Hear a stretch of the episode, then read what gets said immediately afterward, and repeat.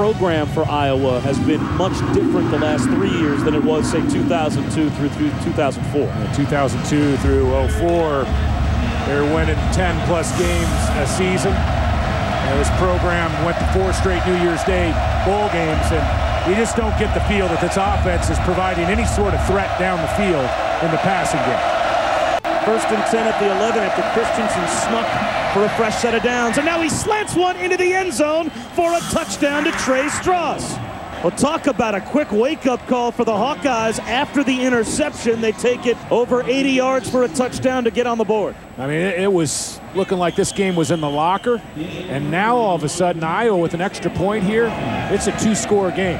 Plenty of time left. Hello, Hawkeye fans. This is John Patchett, and welcome to the weekly football podcast from HawkeyesMike.com. The game action is courtesy of ESPN on ABC. Iowa lost its eighth consecutive Big Ten football game and its fourth loss this season to Penn State Saturday, 27 7. The game was played before a nationwide television audience and a crowd of 109,000 at Beaver Stadium. Unfortunately, Iowa's offense showed no improvement, struggled throughout most of the game, ultimately really turned in an embarrassing performance. Most of Iowa's 194 total yards came in the fourth quarter. The defense gave up several critical big plays, particularly as the game wore on, spending too much time on the field once again as the offense failed to sustain any meaningful drives. The punting game did show some improvement. With this loss, Iowa's consecutive losses now equal an entire Big Ten season, and the Hawks definitely won't be favored in their next two games this week against Illinois and next week at Purdue. Let's take a look at some selected offensive statistics from the Penn State game and through the first six games of this season. At Penn State, Iowa had only 54 yards and two first downs through the first three quarters. In fact, in the third quarter, Iowa had only one yard of offense. The Hawks were three and out on eight consecutive offensive series, and only two of 14 series lasted more than five plays. They were three of 16 in third down conversions. Iowa also continued to struggle in its its first offensive series of games this season, failing to score at Penn State, just as they failed to score in all six games so far. And what's more alarming is that over the last 10 games, when the Hawks don't score first, they are only 2 and 8. The 2007 season is now halfway over. Let's look at some of the offensive statistics through the first six games. Iowa is last in the Big Ten in the following categories scoring offense, total offense, first downs, rushing offense, third down conversions, and sacks against. The Hawks are also 10th in pass offense and 9th in pass efficiency. Nationally, Iowa is 106th in total offense. The sacks against have resulted in 136 yards in losses over those 25 sacks. There were five sacks in the Penn State game. Of special note in the Big Ten statistics this far through the season, there is a 60 yard difference in average yards per game between the first and 10th place Big Ten teams, but there is an 87 yard difference between 10th place and Iowa. Also, there is a 10% difference in third down conversions between first place and 10th place in the Big Ten, but another 10% difference between 10th place and the Hawks. I don't see any way you can sugarcoat the play of the offense. It's literally a nightmare. It continues to be embarrassing. It's really inexcusable because, regardless of the youth and the injuries and the suspensions, and there definitely are those factors, these kinds of offensive statistics are mind blowing. Iowa shouldn't be this bad. Something or some combination of things is clearly wrong on the offensive side of the ball with all of these problems. You also don't see much in the way so far of midseason adjustments or in some of these games, even coherent offensive game plans. The offensive woes are compounding Iowa's problems because they are beginning to negatively negatively impact the defense as well, and earlier in every game, as it just places more stress on the entire defense. Witness Mitch King's postgame comment following Penn State about Iowa now needing to pitch a shutout in every game they play in order to have a chance to win. Other interesting statistics Iowa is now 3 and 10 in their last 10 games, and remember, two of those wins were against Northern Illinois. Equally alarming is that Iowa is 6 and 5 in Kinnick Stadium since the 2005 loss to Michigan. A loss to Illinois This Saturday would mean the Hawks are only a 500 team in their own home over the past two and a half years. While most Iowa fans continue to have faith in Kirk Ferentz, although he may be viewed as a little too stubborn, there's a growing sense that significant changes have to be made with the assistant coaches in order to allow Iowa to regain a competitive edge both on the field and in recruiting. Ferentz has major accomplishments at Iowa, accomplishments he can be very proud of, but the problems that are now going on for nearly three years increasingly appear appear to be a trend. Iowa's defense in the nation in the top 10 in scoring defense and total defense coming into today. They're plus five in the giveaway takeaway ratio. But I'll give you a number, David, that jumped off the page at me with Iowa's struggles on offense coming into today. The Hawkeyes have 10 takeaways through their first five games. They scored 20 points off the 10 takeaways. You have to average more than two points per takeaway unless you're intercepting balls in your own end zone and stopping the other team from scoring over and over again. That's just not productive enough with those turnovers on offense. The Hawkeye defense definitely the strength of this team. And you could make an argument that they're not going to get a lot of help, at least with the injuries on the outside. Players like Moeaki, Brodell, Bowman, all gone. This might be the least potent offense in the Big Ten when you talk about the Iowa Hawkeyes. So this defense, they're going to have to shoulder a very heavy load throughout the Big Ten season.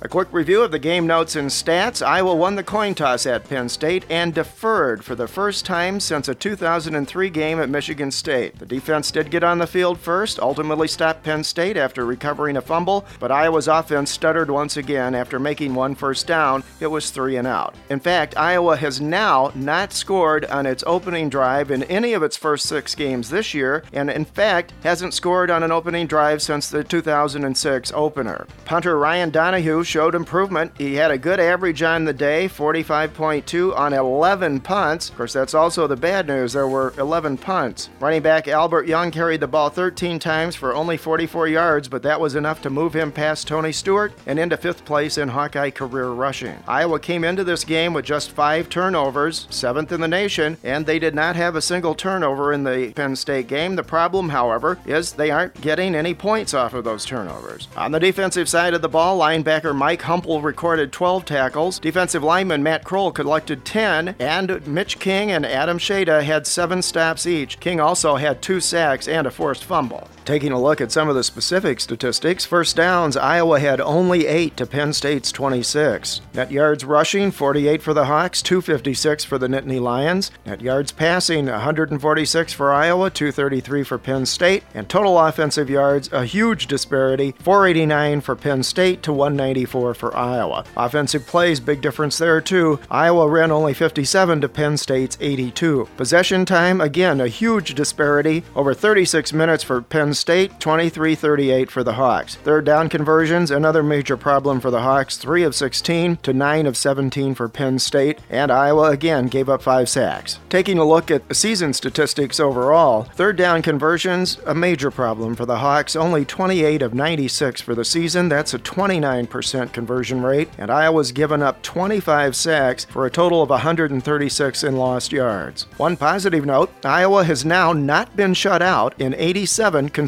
games. Today's Hawkeyes Mike program is made possible in part by the Lodge Apartments in Iowa City, the finest in student living, your home away from home. Call 319 358 3500 or go to www.thelodge at ui.com.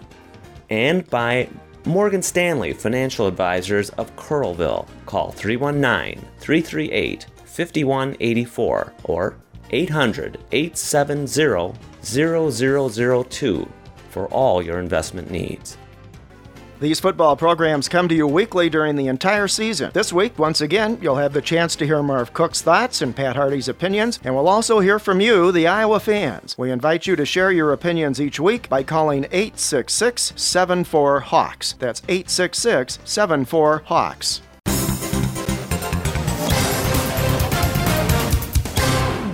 Let's hear what the coaches have to say about Saturday's game against Illinois. First, Coach Ferentz talks about the Illini. You know, we're playing an excellent football team in Illinois. Uh, obviously, they're having a very successful year. Uh, I don't think it comes as a major surprise. Uh, you know, if you're paying attention, uh, this is a ball club that had a lot of, uh, you know, veteran guys a year or a week a year ago when we played them. And many of those guys are back from last season. So I guess my point there is a lot of these guys have two years' experience. I think the other thing they've done, they've done a nice job of bringing some younger players along. Last year, played a freshman quarterback, true freshman quarterback. Paid, paid for it a little bit in terms of uh, turnovers and what have you, but it's it's paying off for him now. He's doing an excellent job of uh, directing their offense. And then they've added uh, a guy or two, most notably the receivers, done a great job of giving them uh, some some juice on uh, on both offense and special teams. So Uh, you're looking at a team that's got a lot of veteran players that have played very, very well. Uh, they've got a good mix of young guys in there helping them out, supplementing them. And I think that's really showing up on their special teams. Uh, they are good in special teams. Their specialists are doing a good job, and uh, they're, they're, just uh, they're playing very good. It's not a fluke that they're uh, three and zero oh in the league or that they've won uh, five straight. They're playing very well. We've got a lot of momentum going right now, and it's it's going to be a great challenge for our football team. And so we've got that that task ahead of us. And then most immediately, I think for us, certainly is our improvement. Ferentz talks about how difficult it is to defense Illinois with their option attack. They, they are, you know, more of an option team than anything else. If, if you're going to start anywhere, that, that's what uh, I think how you describe them and uh, they've got a big, strong guy running, running the ball, running the offense back there, and they've got an excellent running back in Mendenhall. So you know those those two things alone, uh, you know, it's pretty good uh, two pretty good weapons. They got a veteran offensive line that's playing well, and, and, the receivers do a good job blocking. You know, they're good in the passing game too, but they do a nice job blocking. So they they've posed problems for everybody. They're really uh, running the ball well. They're they're a, a good run team, and conversely, they're a good run defensive football team uh, on the other side. And you know they're doing a good job of that last year. They uh, very few teams ran the ball well against them a year ago. So you know they're they're, they're a tough matchup. Coach was asked if he sees any progress over the past few weeks. Oh, up and down, you know, up and down. Uh, at times, like I said, I, I, thought for the first 27 minutes the other day, we were we were playing playing pretty well. Had a real unfortunate series of plays there, and, and, unfortunately, a couple of them came on third and down. I think three of them were on third down situations. So, you know, we weren't able to, to get over that hump. You know, the complexion of the game changed pretty rapidly at that stage. But uh, yeah, we're, we're doing some good things, and we're I don't think it's as bleak as it may appear. But that being said, we've got a lot to work on. And Ferentz talks about the difficulty to remain competitive in the Big Ten. I think if you study our conference, any, anybody's got an opportunity. And uh, since you know, since '81, basically everybody's had opportunities to win. You know, 13 years prior to that, uh, it was kind of a closed, uh, closed case. But uh, since that time, everybody's, for the most part, been in contention, had an opportunity to be in contention, and uh, you know, that's what everybody's trying to do. Uh, not, I don't know if it's anything in particular. It's just it's a tough conference. You know, we've got a conference with uh, good coaches, good players, uh, good teams, and, and good institutions. So from a recruiting standpoint, I think all of us have, have good products to sell. You know, so it's a tough league, but it, it's it's been that way since '81. I don't think there's any any dramatic change that I've noticed, at least in my time. I missed nine years, but uh, I looked at it from afar. And the '90s didn't look a lot different to me than what's going on now, or or in the '80s. Coach Ron Zook is leading a resurgent Illinois team to a good season so far. He talks about the Iowa game. Uh, obviously, we're excited about where we're at, but understand that uh, in going to, to Iowa to play a very good Iowa football team in a very hostile environment, it's going to be uh, important that our football team continues to, to do the things that we've done to get to this point. And uh, and we're excited about this opportunity uh, to play this team because they are good. It's, it's a football team that you know we haven't uh, had much success with since we've been here, and so it's going to be important that we uh, once again prepare the same way that we've prepared the last uh, last uh, few weeks. Zook also talks about why Illinois is difficult to defend and I've said this the, from the very beginning, that one of the things that we, we've done offensively uh, since I've become a head coach is do the things that, that, that I don't like as a defensive coach to see. And, uh, you know, it gives you more things that you have to be prepared for and, and look at. And, and uh, uh, once again, it, it hopefully uh, can, I know with us sometimes it limits the, the amount of defense that we can actually take into a game. And uh, so, you know, that's one of the things, you know, when you, when you look at Iowa, for example, they're not going to do a whole lot. They're just going to line up, and that's why probably they play such great defense. Zook was asked how he gets his team up after two great home victories and facing an Iowa team that's coming off of four straight defeats. And, and, and obviously you rely on your leadership that, that fellas, hey, look, you know, we've been in the, over there before. You know, we haven't beaten this team uh, since we've been here. Uh, it, it, it's, a, it's a very, very good football team that could just as easily be four and two as, as, as anything in a drop of a hat. And, and, and if we don't prepare, if we don't practice, if we don't go over there mentally uh, the same way we've done the last two weeks, then then everything that's happened for us will be for nothing. And and the thing as a coaching staff, we're trying to do is just make sure that you know that we give us give ourselves the best opportunity, the best chance. Zook thinks they're going to get the best the Hawks have to offer. Well, I, you know, I, I think it's a perfect that's a perfect uh, statement that you just made there. I, there's no doubt in our minds we're going to get Iowa's best game. Uh, uh, they're backed up in a corner. They're a good football team. They're capable of playing with anybody in the country and, and, and we will definitely get their best game this week. Following our first caller, you'll hear from former Hawkeye All American and All Pro tight end Marv Cook.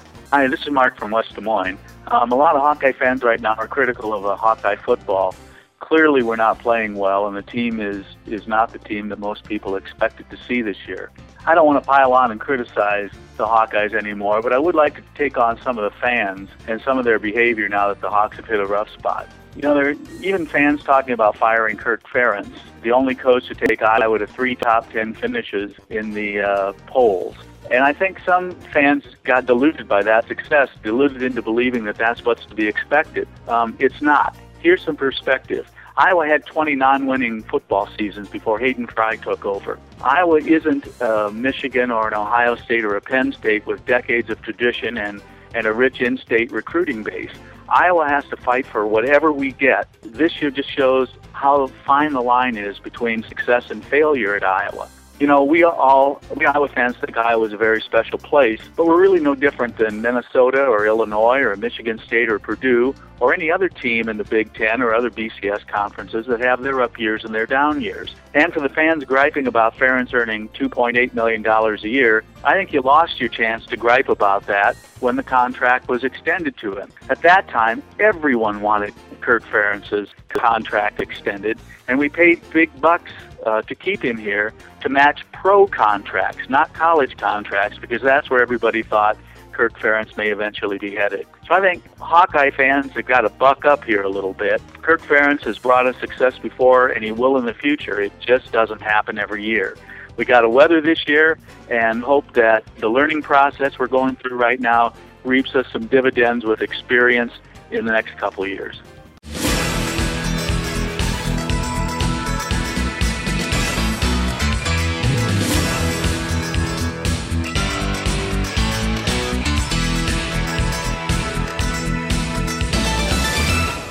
HawkeyesMike.com. Something new. It's sports talk radio on the internet, just for you, the Iowa fan. All sports, all Hawks, all the time. We want to welcome back Marv Cook for his weekly stint on HawkeyesMike.com. Marv, we thought we'd focus on the offense this week, and we've already talked about some of the offensive stats. What do you think of Ken O'Keefe's offense at this point in the season and whether or not it really has an identity? You know, I, I, think it's searching. It's definitely trying to search and see what they what they're going what their strengths are, what they can hang their hat on, and and unfortunately now you get into the Big Ten schedule, it's it gets more difficult.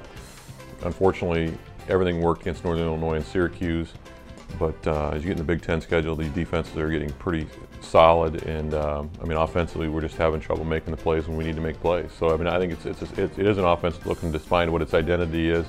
Historically, we've been a running team that then sets up the play action pass, but the problem is we've been mediocre at running the ball, and then that doesn't lead to a good passing game. Do you recall ever being involved in, in a game really at any level where you only had two first downs through three quarters or these kinds of offensive stats overall? I'm sure I have at some point in my career, and uh, I know how frustrating it was as a fan, but it was probably even more so frustrating as a player. But uh, you know, I, I, was listening to the radio of the game, and you know, it basically said we had our eighth punt midway through the second quarter, and I was amazed at how quick we had eight punts off. So obviously, we were struggling with our offensive production early, but um, you know, it's. I mean, you still look up in the third quarter, we still got a chance. Our defense did a nice job of keeping us in the game. So we need to find playmakers. We need to find guys that can make plays. The day of the 15 play drives, the old 49ers, Washington Redskins you know, three yards and cloud of dust and, and move the chains type mentality, unfortunately, is giving way to these spread offenses, these big play, explosive, you know, score quick offenses. And uh, unfortunately, we just don't seem to have that punch right now. This coaching staff continues to seem to struggle with adjusting their offensive philosophy to the team and the players and the talent they have right now. As a coach, at what point in the season or before the season do you assess your talent and then make necessary adjustments to your offensive approach? You have to do that every year. I think you have to do that every uh, week. I don't know what coach I heard it from, but what you do is you play to your strengths and you try to hide your weaknesses. Obviously, each player's got different strengths, and you've got to try to find plays that will highlight those strengths and, and then also hide the weaknesses. I think that's what, if I learned anything from Bill Parcells, that's what I learned. I mean, there were certain times when a, a rookie would come into the, the, league and he was extremely talented, but extremely, you know, limited as far as the knowledge of the offense. So Coach Par- Parcells would basically just tell him, okay, you're going to do these three to five things. That's it. That's all I'm going to ask you to do. When I go in, when you go in the game, I expect you to do them really, really well, and that's what guys did. And I think that's what I think that's what the game has become. Uh, I think that's why guys like Tim Dwight play 10 years in the NFL. It becomes a specialist type of game where if you can do one or two things great great. That's what you should be doing on the on the field you know, like I said, you try to hide their weaknesses. We've seen Jake continue to struggle uh, essentially with the same thing, some of his fundamentals. He's really shown very little improvement. And at least to some of us, it appears that the offensive coordinator, Ken O'Keefe, continues to call plays that don't continually put Jake in a position to succeed. Yeah, I think they're trying. I think they're trying different things. I just think right now, like I said, I mean, I, I, don't think that you know they're able to get guys in a situation to be successful. Unfortunately, I mean, I think there's times when you know, I mean, the Myers guy at tight end, there's certain things he's got to be able to do really well. We need to try to get run those plays that get the ball to him. We need to try to run plays that get the ball to, to Albert Young out of the backfield, Damian Sims out of the backfield. You know, you'd like to see those guys get the ball in space, but I think they're trying to do those things, trying to develop. But they've, I mean, their offense is built about running the ball. I mean, it's kind of like Wisconsin. We've been able to have success for the last 10 years, kind of doing that once you get accustomed to doing something like that and have a lot of success with it, it's hard to get away from it. Jake's fundamentals do seem bad right now, and they're showing no improvement. Do you think he's just getting harassed too much back there, or what's going on? Why wouldn't some coaching help? And, you know, at Iowa, O'Keefe doubles his duties as offensive coordinator and quarterback coach. Do you think something Kirk should consider is hiring a designated quarterback coach? That, that's a good question. I, I, you know, just from my experience at the high school level, it is tough to,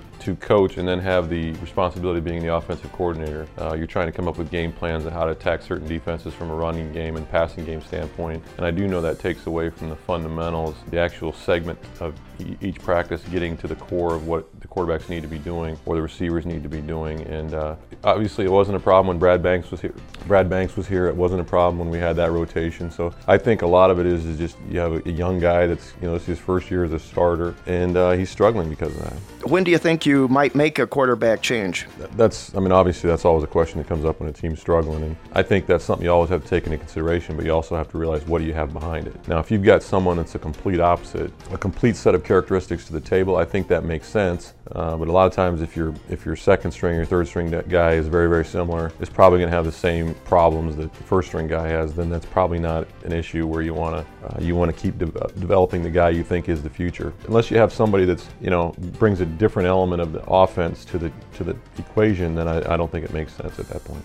Going back to recruiting for a minute, we keep hearing that Jake is far and away the best quarterback the team has right now from those people who see practice. Why would that be the case? I mean, why would there be that big of a drop off between your number one and your number two, or your number two and your number three? If that's the case, that's I mean that's evaluation and recruiting, and um, you know I mean I think this is that class that we had. We had a big you know four and five star recruits. Moeaki and Christensen were part of that class. We had a bunch of those guys that came in that were highly recruited, and that's evaluation. But uh, this is that time when those guys should be stepping up and making big plays for us. But uh, I mean a lot of it was when Jake Christensen was here. I'm sure a lot of the other quarterbacks kind of shied away from coming to Iowa because they kind of knew Jake was a big recruit, and so maybe that had a part to do with it. Great teams and good teams have depth at every position. You know they they don't have to worry about, well, if this guy goes down, you know, we're, we're, we do not have anybody. I mean, so depth is very, very important. You know, I mean, I'd hate to think that the coverage bare, you know, from a standpoint that if someone gets hurt, we don't have, you know, bodies ready to step in and, and do the job. So, uh, I, you know, I, I really haven't got a good feeling of the depth at the quarterback position to make a fair assessment of that. We continue to hear rumblings that there is some sense on the offensive side of the ball, in particular, that the coaching staff is losing the team or some of the players. What would be the signs of that happening? Do you think that's happening? Yeah, yeah. You know, I don't understand. I don't know the inner workings of what's going on. I mean, we talked about this in one of our other segments. That a lot of times you see a breakdown, and it may look like the tackle busted, but the back went the wrong way, or, or vice versa. So you really don't know exactly what the breakdown of the play was. But all you know is that the the offensive production is just not good enough. Uh, and I look at you know Damian Sims and Albert Young as guys that are good enough to, to do good things on offense, and I look at our offensive line as guys that should be good enough to move some people around, and Myers and Moeaki and some of our other skilled guys. I mean, there should be something there that we should be able to, to build on and to have some success with. We just haven't been able to do it. So signs that you know staff would be losing a team would be visible frustration, you know, personal fouls, complacency, lack of, you know, lack of concentration, substitution errors, things like that. Uh, and I haven't seen that yet, so I don't think that's the case. As a coach, what would you try to do? You know, I, I would just be bringing in the, the, mindset that Kirk Ferentz brings to the table. Is is the success of Iowa is built on the details. You know, it's the sum of the parts type thing, and it's not about just showing up on Saturday. It's all the little things you do. It's the Sunday weightlifting session. It's the Monday film session. It's the Monday practice. Having it be the big picture of this is how it was done. Uh, uh, going back and looking at years past of, of the success that the team was able to have doing the same process. The process does work if you buy into it. You get the players to play hard and commit and get into it. Just try to get back into that mentality. I mean, I just, I, am one of those guys that refuse to believe it's a talent issue. I, am one of those guys that refuse to believe it's a, an injury issue. There's something else there that's causing problems. You know, Mitch King made a very interesting comment in the post game interviews following the Penn State game. He basically said that the defense has to pitch a shutout every game for Iowa to have any chance to win. Do you think that indicates a growing frustration on the defensive side of the ball with the offense? And can that create tension in a team? And also, doesn't that really put incredible pressure on the defense to succeed? Uh, well, obviously, that's not. Yeah, I mean that's that's a sign of frustration. But you got to understand that's a that's a guy that if you talk of a guy that plays with every ounce of every part of his body for every game, that's a guy that does it. And and wholeheartedly, I think if you have 11 Mitch Kings on the field at that point, if you got 11 guys pulling that same direction, you will be successful you know, Mitch King's a guy that I, I admire as a fan eh, watching, and that's the way I believe the game should be played. And I wholeheartedly believe if you get 10, 11 guys that play with that, men, that mentality, that intensity, you will be a good football team. Uh, now, whether you're a great team or not is de- depending on how good your talent is, but you got to love the way Mitch King plays the game. And so, anytime that Mitch King says something, I would be very, very respectful to and, and, and take to heart what his comments are. And thinking back on that Penn State game, did you see any improvement at all? I mean, Penn State's a talented team. Penn State's an athletic team, you know, and they got good players over there. So, the fact that we were able to play on the field with them, being late in the third quarter, still in the game, is, is something that the team can build on and look at. Is you know, so it's not that much. I mean, it's not like, you know, the difference between three and eight and eight and three at major college isn't that much of a difference. I mean, it's, you know, we talked about one time, it's four or five plays here and there. And what you find is the good teams get on top of those plays and the bad teams don't. So it's, it goes back to the details things that we're talking about, the attention to details and special teams and offense and defense and all that stuff, blitz pickup. And unfortunately now in college football, in pro football and high school football, blitz pickup is a set is a segment of practice that you have to account for every single week because everybody brings these different blitzes at you and brings you different looks and they can cause you problems if you're not prepared and not ready to pick them up. You know, the fact that, like I said, we were on the field on the road at Penn State, we were on the field on the road at Wisconsin and played competitively is something that says this isn't that bad. You know, the fact that we're not winning is the bad issue, uh, and this is just a team that's got to find a way to win. What's your sense of the team's overall development and performance at this point? Overall development, you know, it's just slow. And like I said, I mean, unfortunately, the first part of the game, first part of the season, we played two teams that probably aren't very good, and we probably maybe thought we were progressing along the lines. Well, oh, we're yeah, we're developing, we're developing, but yet we weren't playing very good football teams. You know, now as you get into the Big Ten season, if you're not developing every day and getting better every single day, then someone's moving by you. Coach Frazier taught us that a long time ago. If you're not getting better, if you're not doing something to get better, then you're getting worse you know, I just don't think the team's evolving as quickly as, as, what we thought we were early on. You know, that's what's causing this problem. Okay, we ask this nearly every week. Realistically, based on what you've seen so far, where do you expect Iowa to finish the season? I, I think this is a team that can still win every game that they play, but they can also lose every game that they play. I mean, I think, you know, they've proven that to some extent. I, think what they need is, in their mind, some sort of sign that, yeah, we're, this is going to work. You know, this we can do this. And until they get that, I think they're they're going to struggle. You know, I mean, it's just a matter of going on. If you get that win, okay, this is what it feels like. We remember this is how you got to do it, and then that'll be a big catalyst for them. But until they get that first win, I think it's going to be tough for them if, as many fans believe, we're going to end up three and nine or maybe four and eight, how do you think the assistant coaches will be evaluated, and and how do you think Barta will interact with Ferentz in that evaluation and process? You know, I don't know how Coach Ferentz does that. I don't know what his process is. I, I think always an evaluate. I think you know you don't wait till the season's over. A lot of times, a lot of things, a lot of times things happen during the season that make you evaluate it quicker. You know, a lot of the call-in shows this week were somewhat critical, but that there's still a a portion that realizes, you know, just three or four years ago, we did go to four straight January 1 bowl games. You, you know, things do work in cycles. You just hope that the cycles are short lived. Uh, you hope that you're able to snap back quickly with those cycles. I mean, unfortunately, I think Ohio State, Michigan, who are always considered the preeminent top. Ohio State looks like the cream right now of that level, but you know you see how quick Illinois turns it around. I mean, Illinois, you know, two or three years ago was 0-11 or 0 something in the Big Ten, but when Zook came in, it's been about two years under Zook, and all of a sudden now they've got a team that's you know going to have to be contended with. So I think you know you do have cycles, but you you know the good teams will turn the cycle around within a year, year and a half, two years. We're in a pretty good funk right now. Where the last Big Ten, you know, our Big Ten record the last eight or nine games isn't very good. If you were in charge, what kinds of things would you consider doing? I'm, I'm a realist, and I uh, there's a lot of workings. You don't know what's going on behind the scenes. And uh, Coach Ferentz is, obviously a phenomenal coach and has done a great job here with his, with his tenure here at Iowa. And, and what he's done has been successful. I mean, obviously, this is, like I said, this is that year and a half, two year stretch where it hasn't been very successful and it's that we've struggled and at times have looked pretty bad. But looking at the picture as a whole, you know, he's done a great job. We haven't seen any indication of Gary Barta uh, interacting with Ferentz in terms of offering suggestions or advice during the season. But as a coach, would you welcome that kind of input from your athletic director? Yeah, I mean it's the boss. I mean that's technically your boss, and you know especially if the if the athletic director is a knowledgeable guy about you know about the game, about football. Yeah, you would always appreciate good feedback. Uh, constructive criticism is always good as long as it's constructive criticism and, and input. And I've always said it's always good to know what people are thinking, and then you can take that information, do what you want with it. It's just when you don't know what the other person's thinking, that's what's most frustrating. So I, I always think it's good to get input from your athletic director, see what he's thinking, and then explaining your side of the story and the way you see it. As the head coach, you're, you're the guy you're the one that's ultimately responsible for the wins and the losses. You get, you know, you get credit for the wins, you get credit for the losses, you get blamed for the losses, I should say. At the end of the day, as the head coach, you have to be the one that makes the decision. You have to live with those decisions. So Coach Ferentz is a strong conviction guy that believes he's doing it the right way, and uh, you know his way is going to work, and that's what he'll do. What are your keys to the Illinois game? Keeping it close, not letting them get into a, a, a track meet with Illinois because Illinois's got athletes. So we've got to keep it under control, keep it in check, not let their offense get running because if they, that offense gets going, that spread offense with you know juice and, and their running back, I mean they can get it can get out of control quickly. They've got more athletes than Indiana had. I mean, Indiana had a couple good athletes. Illinois got more athletes than Indiana has, so it's going to be a great challenge for our defense to try to keep those guys in check. That's the key to me, is just to make sure we keep it close. That if we can get up early on them, that would be huge. If we get behind and let Illinois get to running their game and their style of play, it could be a long day.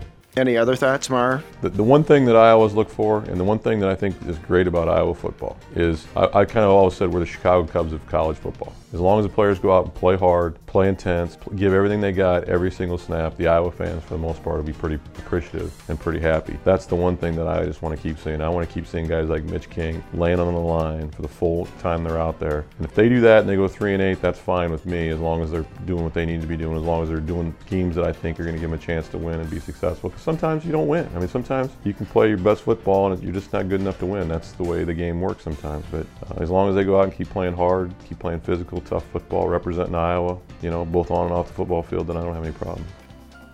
Another call then coming up, award winning Iowa City Press Citizen sports reporter and columnist Pat Harty. Hey, this is Mitch T from Iowa City, and I'm calling in. I, know, I think it's a little too much to ask for a win, even though it's possible. But uh, what I'd like to see is just each individual make some improvements. And I think if even just a few of the people improve, mostly Christensen or anybody, I just want to see improvement. I want to see him take steps forward. Uh, seems like we're not really progressing, and I don't really like that. So as long as, even if they're just baby steps, as long as there's just some improvement, that'll be a good sign. I want to see the players make improvements. I want to see the team improve overall, and I want to see him at least put up a fight. I, I like the fight in this kid. And you know, they're not going to pick up a W. He's not going to lead his team to a victory. That goes to a Penn State team, a well-deserving group of Nittany Lions. But Jake Christensen, he impressed me in a situation where he faced a lot of adversity on the road today. Well, Iowa coming into today was last in the Big Ten in sacks allowed, and they have added five to that total. The Hawkeyes have given up 25 sacks of Jake Christensen through their first six games. That's a lot of times for your quarterback, not just David to get hit, but to actually go down. And I don't think it's all on the offensive line either. Granted, they have not gotten jersey on jersey and gotten this defensive front block throughout the game, but he's going to need some more work and effectiveness by these wide receivers down the field. He did not see a lot of open receivers. Call in and express your opinions about the Hawks. Be among the first to make your voice heard on HawkeyesMike.com. Call toll free 866 74 Hawks to express your opinions and join our guest experts on weekly podcasts.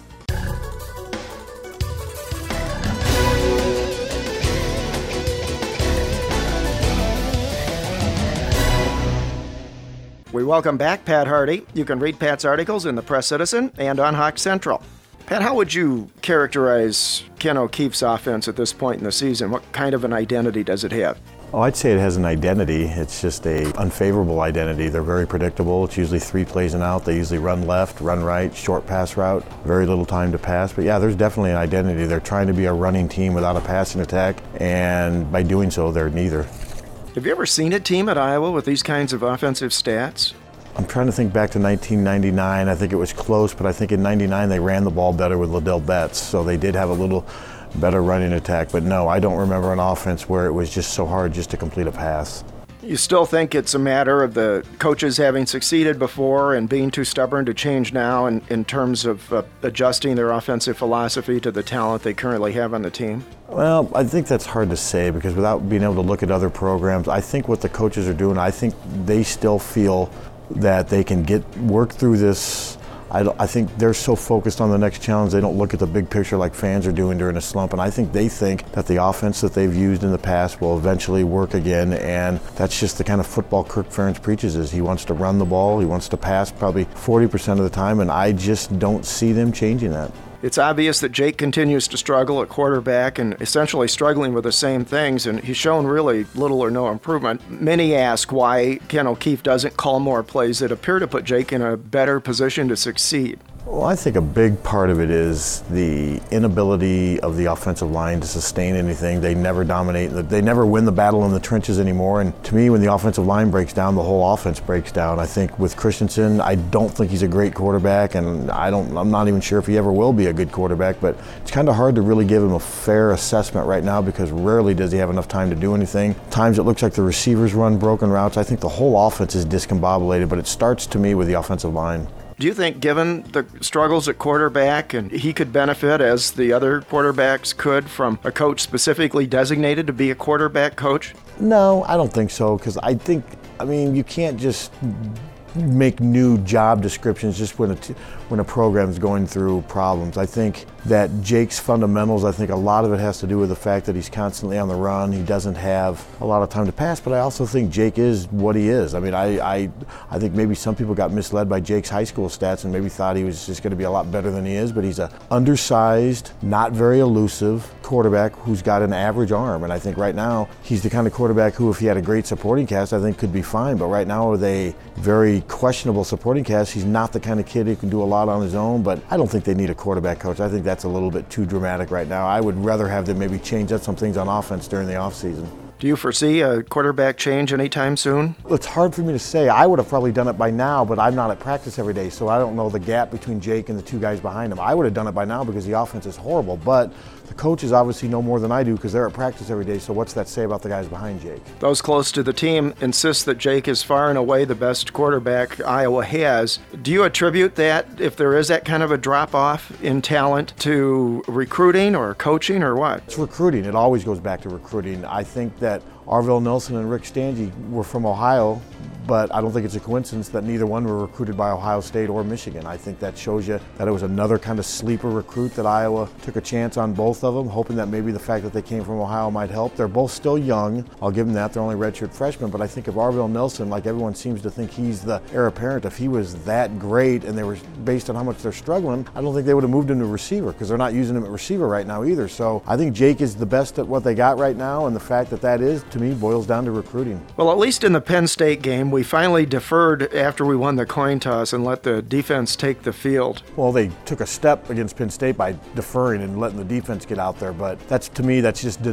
delaying the inevitable. I I don't know how they can address it during the season because there's really no time to make dramatic changes. I just they could possibly try to use more of the spread offense, but I don't think they have the receivers to do that. They can't run the ball. I'm not sure what they can do. I think the best thing they can do is put the defense on the field first and just not take the ball first. And Coach Ferentz keeps talking about how sooner or later it's going to pop for him on offense, but I just don't see it happening this year. There are rumblings and rumors that there's some sense that on the offensive side of the ball, at least, that the coaching staff could be struggling to keep this team. I don't see any signs of it. I know the Trey Stross argument with Eric Johnson. I think that was an isolated incident if there is stuff going on, I've heard rumors, but it's hard for me to substantiate anything. And being a newspaper guy, you don't like to really comment on that stuff unless you know there's some real truth to it. Every team during losing streaks, you're going to hear there's some problems internally and what have you. People get upset when they lose. They're around each other all the time, but I find it hard to believe that Coach Ferentz in just two or three short years has lost control of the program. I just, I'm, I'm not ready to say it's that bad yet. Mitch King was quoted after the Penn State game as saying that Iowa's defense essentially has to pitch a shutout every game for the, the Hawks to have any chance to win. Is that frustration? Is that likely to get worse? Will that create tensions on the team?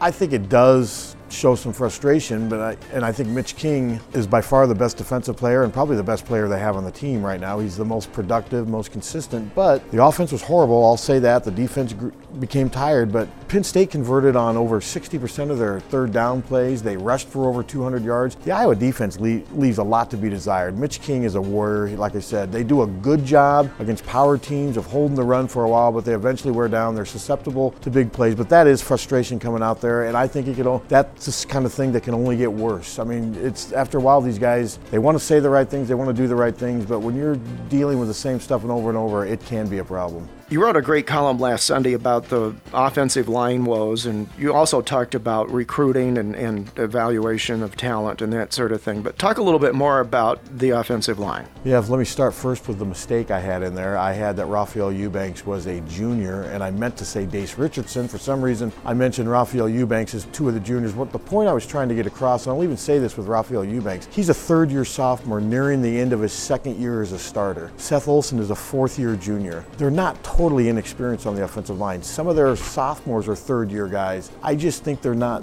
they're not developing linemen like they did two or three years ago. And I do find the Dan Doering thing to be strange. I don't know. Iowa rarely gets the first or second best high school lineman in the country. They finally get them, and neither one, Blake Larson or Dan Doering, can even get on the field. So I don't know if it's just a coincidence that they happen to find the only five-star offensive lineman in the country that's not very good. Because given the performance of the offensive line and how highly recruited Dan Doering was, I find it one of the mysteries on this year's team. And I just think the offensive line, I grossly overrated it based on the Northern Illinois game because let's face it, they stink. They got beat by Temple. I think the offensive line is just, to me, that's a real trouble spot because they're not getting better at all. And looking back on last Saturday's game, did you see any improvement? Yeah, the punter, Ryan Donahue. The punter finally showed why he was a USA Today high school first team All American, 45 yard average. But more importantly, four of those punts were downed inside the 20 yard line. So I think with him, you can see it coming. And how would you grade out the team right now in terms of its overall development and performance at this point in the season? Bad, bad. I'd give them a D minus. I don't right now. I see them maybe beating Western Michigan and possibly Minnesota at home.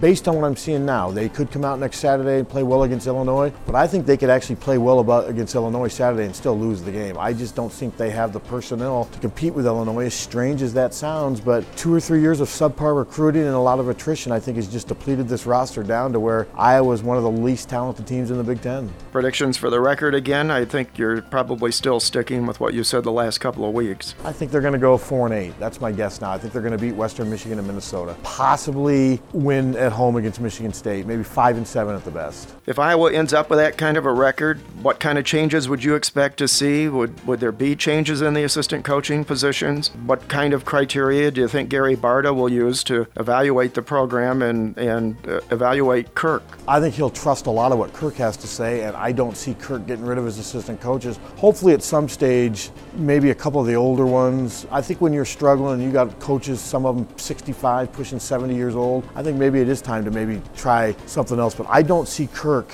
unless he's forced to, I don't see Kirk getting rid of any of his coaches. I just don't see it happen. I mean, he and Ken O'Keefe, long before they were assistant coaches, they were friends. I mean, they're friends too, and I think that's going to be a real trouble spot because I know that's what fans want. And I'm not totally convinced that assistant coaches are going to be the right answer, but something's got to happen because what's going on now is just unacceptable. If you were in charge, if you were the athletic director, what kinds of things would you consider doing? I'd try to bring in maybe a couple young people who are known for recruiting, who have recruiting contacts in certain areas. If you look at Illinois, one of the biggest keys for Illinois has been assistant coach Mike Locksley, who's also their offensive coordinator. He's recruited in the Washington, D.C. area and gotten like Arrelious Benn and what. You need to get people that have the kind of personalities and connections and what have you that can get some of these recruits to maybe overlook the fact that this is Iowa City. Because let's face it, a lot of kids don't want to live in Iowa City for four years. They got to overcome that. I think they need to get some good, better recruiters on their staff. That would be my big thing. Do you think Barta might be visiting now with Kirk during the season? I think during the season he's taking a hands-off approach, which to me is probably the right thing. Kirk's got enough on his mind now. He doesn't need Gary to tell him this stuff. But I think once the season ends, and I think he and Gary are going to sit down and kind of go over things, and that's when it'll get interesting. But during the season, I think you got to let it play out. Your keys to the Illinois game? The offense has to try to do something. They can't fall behind this team because when they fall behind,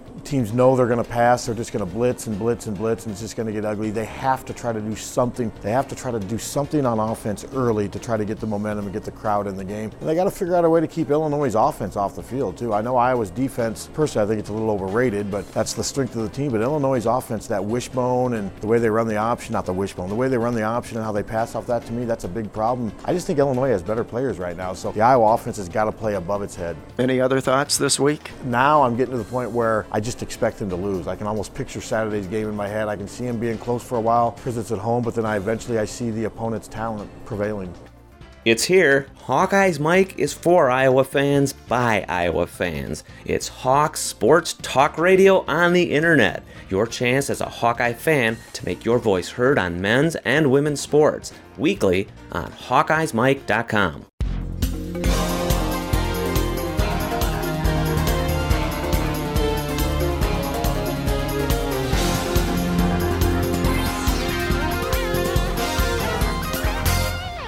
Today's Hawkeyes Mike program is made possible in part by the Lodge Apartments in Iowa City, the finest in student living. Your home away from home. Call 319 358 3500 or go to www.thelodge at ui.com. And by Morgan Stanley Financial Advisors of Coralville. Call 319 338 5184 or 800 870 0002 for all your investment needs. Saturday is Blackout Saturday at Kinnick Stadium. I said it a couple of weeks ago and will repeat it now. It would be great if the coaches and sideline staff came out in black, along with the vast majority of Iowa fans. That would be very cool. It would also show solidarity and it might shake things up a little bit. That's it, I'm out of here.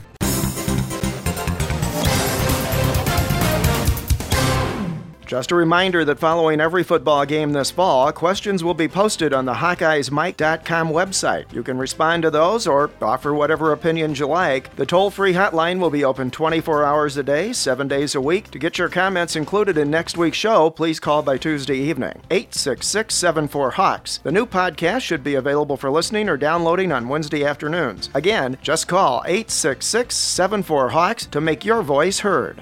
Hawkeyes Mike is always interested in and encourages listener feedback. Help make us better.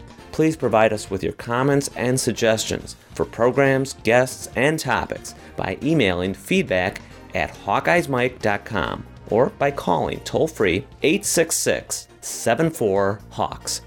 Looking ahead to the Illinois game and echoing some of the thoughts of Marv and Pat, it certainly doesn't get any easier this Saturday with the resurgent Fighting Illini coming to Iowa City and looking for some measure of revenge. Clearly, Illinois is a team on the rise, and they're coming off of two major wins over Penn State and Wisconsin. You'd like to see Iowa play an inspired game, be aggressive, show a lot of effort, especially in front of the home crowd, get some points early, and give themselves at least some chance of winning. That would get the crowd into it, and it would help keep the defense off the field. That will be a very tall order, though, given what we've seen from the Iowa offense thus far, and nobody has been able to shut down the Illinois offense yet this season. A loss this week would really put the Hawks in a hole, with the Purdue game coming up the following Saturday, and it will make it just that much more difficult to maintain this team's confidence going into the last five games of the season. We're at the midpoint in the 2007 season, and barring a stunning turnaround beginning this Saturday, any bowl game looks highly unlikely this year. Things just aren't looking very rosy for the Hawks right now, no pun intended. This will stretch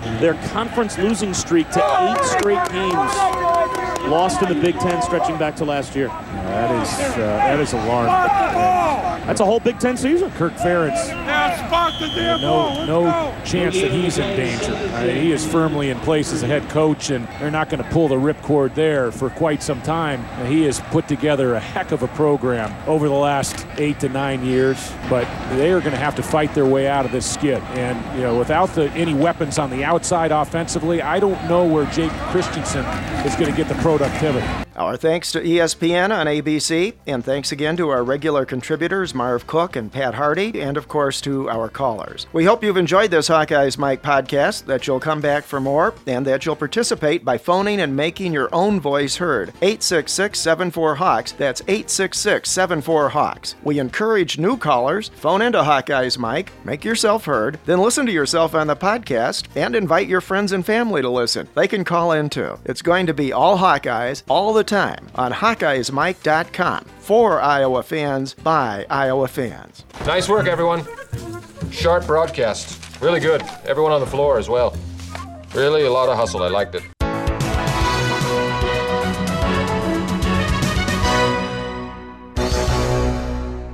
This has been a presentation of HawkeyesMike.com and Enlightened Vision, LLC.